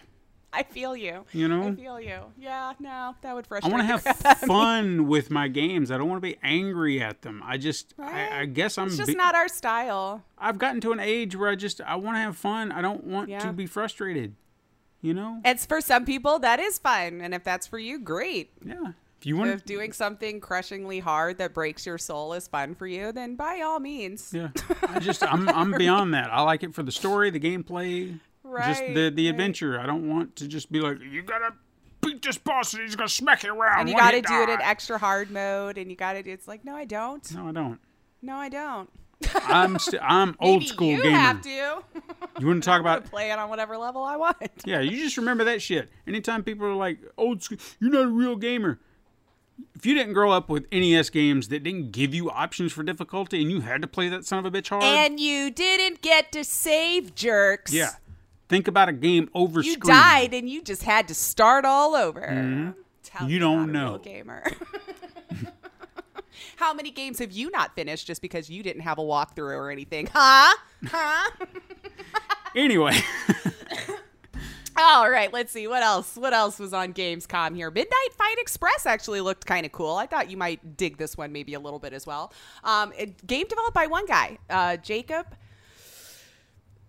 Dzwinkel, D-Z-W-I-N-K-E-L. I'm sorry, Jacob. You're just Jacob from here on out, because I'm not sure I said that at all. The D might be silent. I don't know. But published by Humble Games. It just looked like a little fast-paced action brawler, kind of top-down, side-by-side thing. Like Pedro-esque art style. I thought it looked like it might be kind of fun. It might be a little bit too much for me eventually, because it does look like the further they get along, the more like timing and fighting and everything that you'll have to do. But hey, like, you don't get much more indie than just one dude pushing out a thing, right? So I definitely would check that one out. Oh shoot, did it have a release date? Because if they did, I was stupid. It says summer 2022. Oh, okay. So there you go. That's all we got. Staring at it. I looked like I started to write it, and then who knows with me. I'd definitely give this one a look. This one must have went past me a little bit. That looked like one you might like, maybe for like a week or two. Sure. I don't know. There's plenty of games like that for me where I'm like, oh, I would be hardcore into this for like 2 weeks, and then I know I would probably not touch it again. Halo Infinite looks like they might have got a release date for you finally, guys. I don't know. I don't know if I trust it, but if you're into it, December 8th looks like what they're aiming for, 2021. now. Congrats. I know it's had such a hard time. I feel like this... Didn't they initially want to release this with X? Like that was the original plan, like to release... Yeah. Well, I mean, gestures broadly to last year. So we'll see. So maybe you guys who love Halo will get your new Halo at the end of the year. But did we mention what was going on with that too? I don't remember if we said anything about last week where it's only releasing single player, no co-op or multiplayer. Oh, yes. I don't remember if I said that. We talked about it then either. Yeah, they were a little... They weren't to have you. Yeah, I guess that is kind of the draw for it, right? Because like once you've beaten the story and everything, I thought the whole... And now, again, correct me if I'm wrong, siblings, but I thought like the draw with those types of games were the constant playing on the multiplayer. That seemed to be the going rate on Twitter. That it seemed to be what I heard. So I know that I was talking. I think I talked to or it was brought up on Twitter, and I retweeted or something like that. And Lucas Egan, who we've had on the show, if everybody remembers. Oh, yes. Lovely, lovely gentleman. You know, he was talking about, you know, he's disappointed because that was one of his favorite things, playing Halo with, you know, friends and family and whatnot. And I kind of brought up that it was no doubt a symptom of, we've just got to get this game out and we'll fix it later. Just go ahead and drop it and we'll put in multiplayer later. And because we just have to do it now. We can't wait any longer. And you got to get that mindset out. Yeah, I really, yeah. I am disappointed in how we hawk things now because it's like we have to talk about it way too far out and promise all these things way too far in advance. And like, it's okay to just let us know 6 months out. Yeah. Talk to the developers and see where the game actually is and ask the people making the game, you know, the developers, when they think it'll be done. And then the suits can make a decision on when it's coming out. Yeah. Let's stop this whole giving them a date and a deadline and then go. How about just like, here's a game we'd like you to make. Let us know when we're close. Mm-hmm. That would be nice. Right? You know, no crunch for them. No high expectations or us bitching about it on Twitter because, you know, we can't be mature enough to just wait. Just like, you know, let's move past all that garbage we've got going on with that. Well, those are the ones that caught my eye that I felt compelled to chat about. How about you? Did I miss any favorites? There was a lot. I know I didn't mention all of them because, I mean, you even have the Death Stranding Director's Cut, which I'm not sure I understand because I thought people told me that game was already severely long. But Kojima, if you're a fan, you get more of it. I know Call of Duty Vanguard got a mention. November 5th, I think, release for that. You know, so like stuff it seemed like we already kind of knew about. Yeah, I mean, there was nothing that I remember. I mean, other than what we've talked about. I mean, I know I watched a ton of little trailers there. I just kind of like the other night sat down. I was like, all right. And I went to the webpage and I was just like, let's watch all these trailers. Let's see what all, because I didn't get to watch it all live. So I didn't get all the Jeff Keighley fun, or if there was, I don't know. Yeah. Like I didn't watch the opening thing. But like you said, there was just so much. I mean, it was really hard to keep track of everything. And you know, which is good. It's exciting. Yeah. It's exciting for sure. It's a good problem to have. Too many games to talk about. Yeah. But I can't think of anything else right offhand that makes me think that there's something I'm wanting to talk about. So I mean, I guess y'all got some more screenshots and stuff from Elden Ring, so I guess some more proof that that's moving forward for those who were excited about it. But I don't recall seeing much else other than just like some more screenshots and stuff. Yeah. Yeah. So I guess then. What's up? Yeah. What's up? That's all I got, man. I was, like I said, we got no quickets, no nothing. I was like, I saw Gamescom. I'm like, we got to cut out for us there already. Yeah. Well, I'll say this to all of our siblings out there. If there's a game that we didn't cover or talk about, tell me. Let us know on Twitter, and we'll talk about it next week. If you drop it, we'll look into it, and we'll talk about it. Because I to see it. What were you excited for? Yeah, there's got to be some stuff out there, siblings. Like, which one did you go, oh, my God, yes. Oh, my God, yes. This looks great. I want to know. Yeah, I want to know.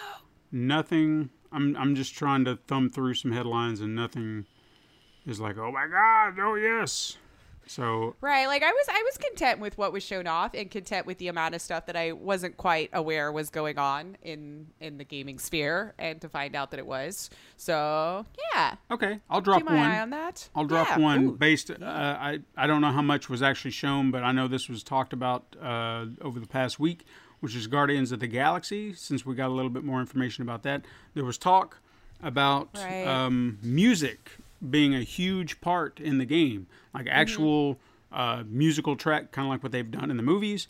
Sure. And something about you can set up a playlist, and the playlists create buffs and stats for your characters or something like that. So it, the mechanic itself, if you look up this article, yeah, it sounded really interesting. So, and they even mentioned that there will be like legit music from like Kiss and Iron Maiden and just like some of these. And I'm like, all right, you got my attention. Totally Star Fox way to go. Yeah. So, yeah. But yeah, look up that article. I don't have it in front of me, but I remember reading that and I was like, all right, well, you're starting to really sell me on this. Yeah. I mean, I like those kinds of games already. Mm-hmm. Those like very, very story driven and all that kind of stuff. So I was like, I was already kind of willing to give it a shot. Mm-hmm. I just didn't want to keep reading into it and keep going, is it delayed? Is it this? Is it whatever? Yeah. I'm very content keeping myself ignorant to some of it. Yeah. Oh yeah, for sure. And keep it fresh for me, you know? I just wanted to be a step above Marvel's Avengers, and I don't really feel like that's going to be too hard. And they look like they're on the right path. Right. Yeah. So. Cool. Well, that's all I got. What are we wrapping her up on? Well, I got a story. Oh, you know, because I've got those stories, and I was trying to figure out which one I wanted to tell this week, but I got a good one for you. I think this will be a fun story for everybody to kind of relax on the Gamescom thread. Now that we're chilling down from that. But we were talking about Nintendo, and they're, you know, we mentioned that Nintendo can be a little harsh. When you try to step on their toes. Stuff. Yeah. So we're going to go back to the 80s. You know, that wonderful time. I like the 80s. Mm-hmm. It's a good time. So growing up in the 80s, most of us jumped on board the Nintendo train. I mean, there were some people playing Atari or Sega or maybe even a TurboGrafx. I never even saw one of those in real life ever. I had an Atari, though. Mm-hmm. But Nintendo seemed to be where it was at. That was like the prime console that everybody wanted. We played some of the most fun and challenging games ever made, and we got damn good at them because practice and persistence is what it was all about. Right. But I will admit, there were a few games that never got easier. You know, they were just frustrating. And we're just like, I just want to beat this game. Contra! Do this, Contra. But then you had the code. Yeah, well, when you could get it. Yeah. Those games have now and will forever be extremely difficult, all because certain programming elements that they put into the game, and they just wanted them to be hard. But in the 90s, we were introduced to something that would change our gaming world forever. Now, if you didn't have enough lives in Super Mario Brothers, it's not a problem. No energy to fight that Robot Master and Mega Man? No worries. Giving up on Battletoads because the game was just so unforgiving. It really was. Just give it another try. Only this time, play with some real power. God-level power. Now, if you're sitting there thinking and hearing that statement, thinking to yourself, you dumb bastard, gods aren't real, then clearly you weren't alive in a time long ago when such myths existed. Now, back in 1986, brothers Richard and David Darling founded Codemasters, which is currently one of the oldest British game studios. But it won't be for long, since it was recently acquired by EA earlier this year. Oh, God, no! But that's not the focus of our story. Anyway, the brothers wanted to make a big splash in the marketplace. The problem was that the marketplace was already a little crowded. How are they going to make a name for themselves in this crowded room? Well, being sharp businessmen, they developed a plan that would make budget-price games with the quality of full-price games in hopes of gaining a larger customer base that would subsequently create better exposure. And to produce more games in less time, the brothers hired developers on a freelance basis with each dev assigned to a single game. Now, in the first year, the company churned out several games like BMX Simulator, Super Robin Hood, and Dizzy, all released on various platforms like the Commodore 64, the Amiga, and the ZX Spectrum. Nintendo wasn't initially on their radar, seeing as how the console wasn't exactly popular in the UK at that moment. But eventually, they realized how big Nintendo was and made it their mission to get involved with them. The Darling brothers approached the company at a Las Vegas computer entertainment show about getting into the Nintendo business. However, according to them or their sources, they were greeted with a less than warm welcome because they didn't, quote, book an appointment. So, Nintendo's attitude motivated Codemasters to find a workaround and say to hell with their damn seal of approval. They just had to find a way to pull it off. Now, if you recall our recent tale of Wisdom Tree and Color Dreams, we reiterated Nintendo's strict licensing policy. Color Dreams found a workaround to reverse engineer the chip, and Tengen went that step further and straight up broke the law by, you know, stealing patents. Morons. So what approach did Codemasters take? Well, you be the judge. Obviously, the issue was the 10NES lockout chip, which was an integrated circuit looking for a key that could only be found in Nintendo-supplied cartridges. That's how they got you. Oh. Now, having this information, the company turned to their resident genius, Ted... I hate that. I don't want to say Carrion because that's not his name. Caron. C-A-R-R-O-N. Caron? Yeah, let's go Caron. Ted Caron. Sounds good. Initially, Codemasters developed a method that required their games to be played through what is referred to as a, quote, pass-through cartridge, where a licensed game had to be used to play their game so it could bypass the chip. And it sounds as complicated as I just made it sound. And maybe more so. And even more so. In fact, I'm not even sure how accurate that description is, like how the device worked to pass through and make the chip work. But I was going to say, you know, maybe one of our Gaming Alexandria listeners could maybe point that out and point us in the right direction to really understand the mechanics of that. Because something tells me they know somebody who knows somebody who knows all about this. Right? Anyway, this helped begin their journey to the NES, porting over some of the early PC works onto the console, and would be crucial in designing one of their biggest devices. Now, seeing as how this was a complicated method, they continued working on an alternative method, which boiled down to a new cart design with a switch on the back. So what does the switch do? Well, it bypasses that pesky little chip. But how exactly? Now, you foolish kids, you want to know all about how the bread is made. Would it make a difference knowing that this switch activates a signal that emits multiple kilohertz to trick the lockout chip into communicating, which then allows the circuit to generate negative voltage into the chip that essentially crashes it? I already stopped listening. Yeah. I'm not going to say this was ideal, but it worked. Mostly. Yeah. Well, you know, it got the job done. Yeah, it got the job done. Now, eventually, the company wanted to create something new.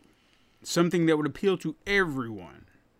The team began brainstorming on a game idea that would allow numerous options for the player. Playing a game the way you want to play it. This led to another line of thinking where they pondered the ability to alter all games in the same fashion. But such a feat seemed impossible until they realized that it wasn't entirely accurate.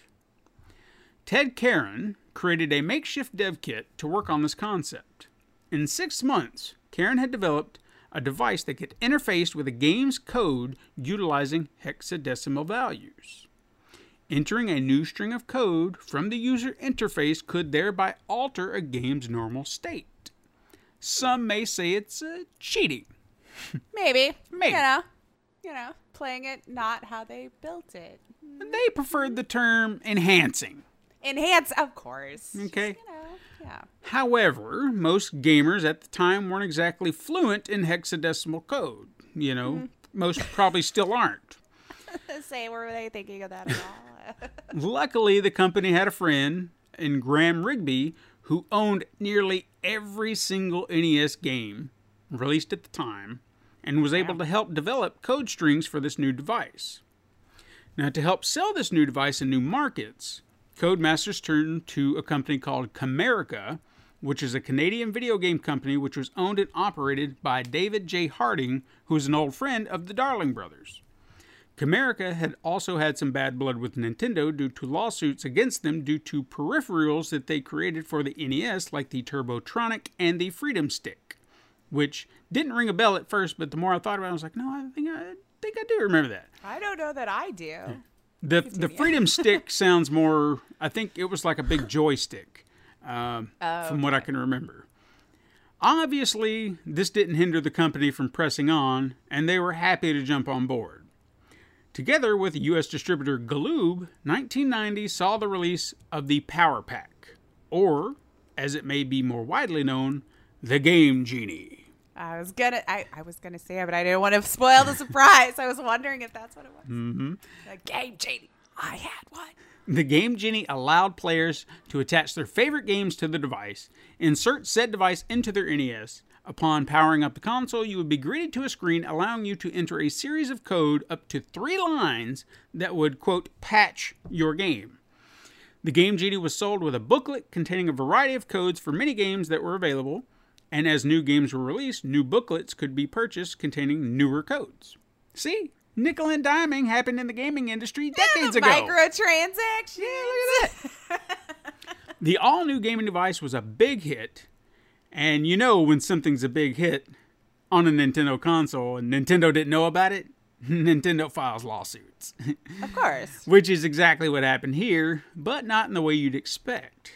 In a preemptive move, assuming a prediction of Nintendo's response to the Game Genie, in May 1990, Galoob filed a complaint against Nintendo in U.S. District Court. The company was seeking a declaratory judgment that the Game Genie did not violate Nintendo's copyrights, as well as an injunction preventing Nintendo from modifying their NES game system to make it incompatible with the Game Genie.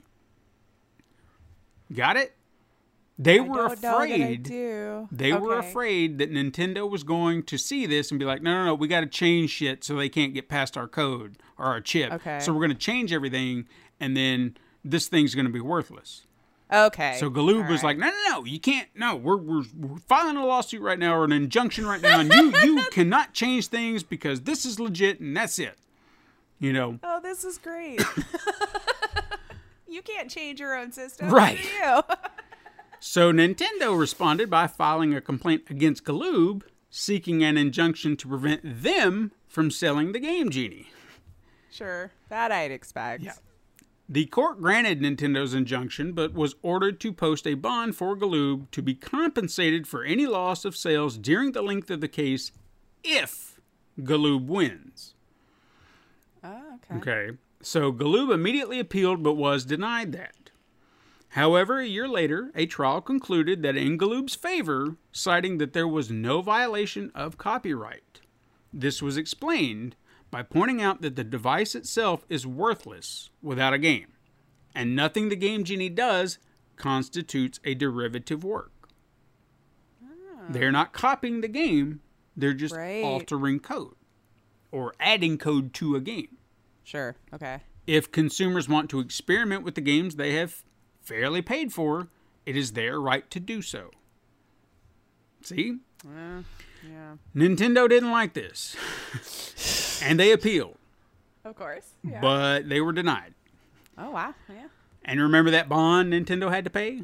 Mm-hmm. Yeah. Well, initially it was set to $100,000 and a loss of profits.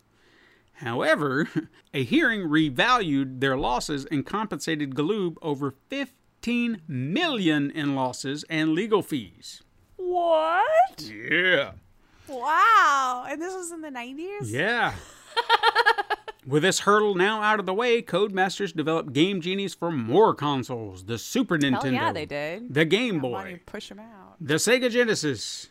And even the Game Gear.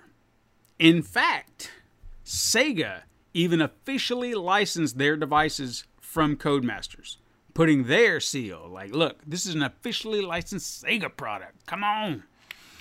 It's almost like a middle finger to Nintendo. I mean, well. Because there was that beef. There is beef. Mm-hmm.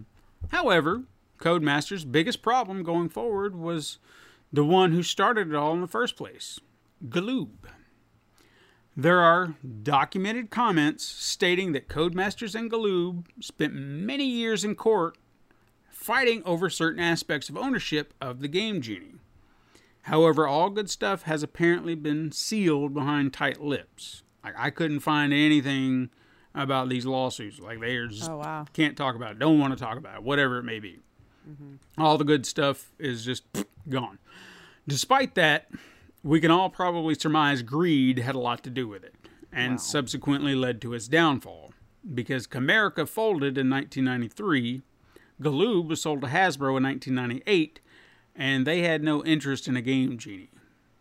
Codemasters never produced another Game Genie device, but has continued developing games such as popular series titles like F1 and Dirt, which I've never played, but there you go.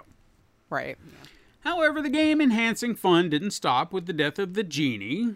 In fact, it opened a whole new market, which was filled with Pro Action Replays and Game Sharks. Both were game-enhancing devices with a few more bells and whistles. My personal favorite was the Game Shark for the N64, which allowed me to detect changes in value in a game, thereby create a code for those changes. So, like, if I lost a life, it would search for the change in the code.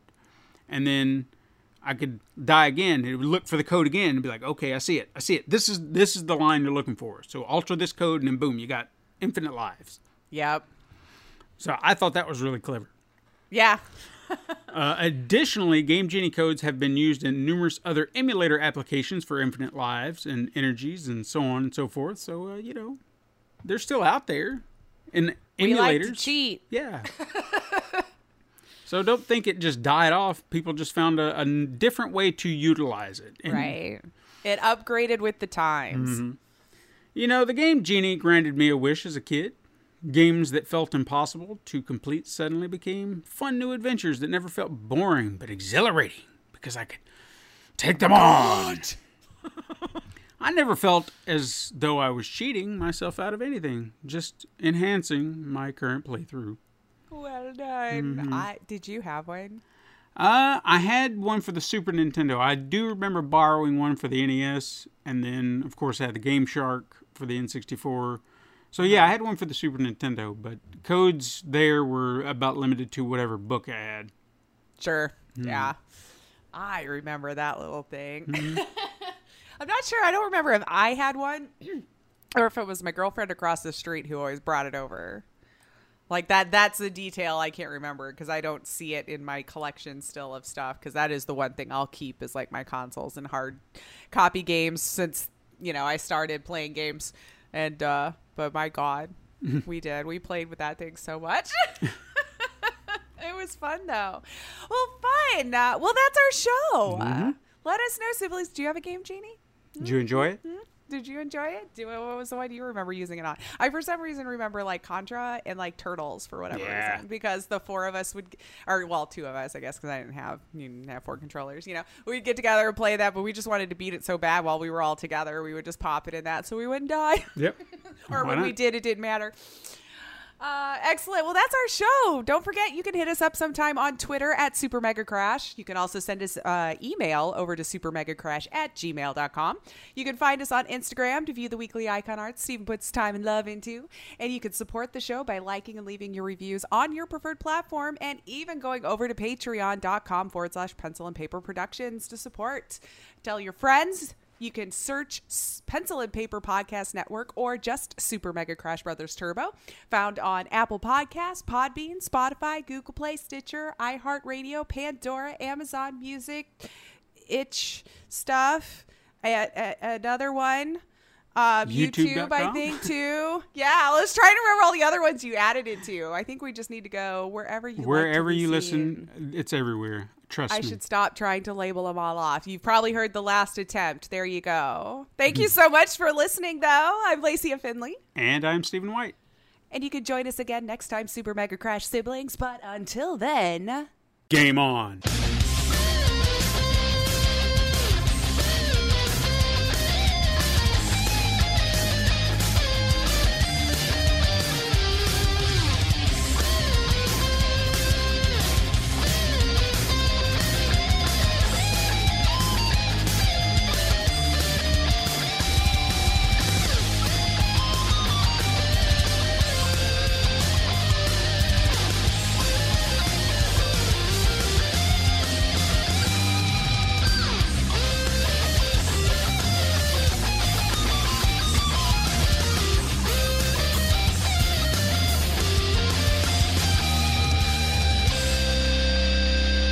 This has been a Pencil and Paper Podcast Network production.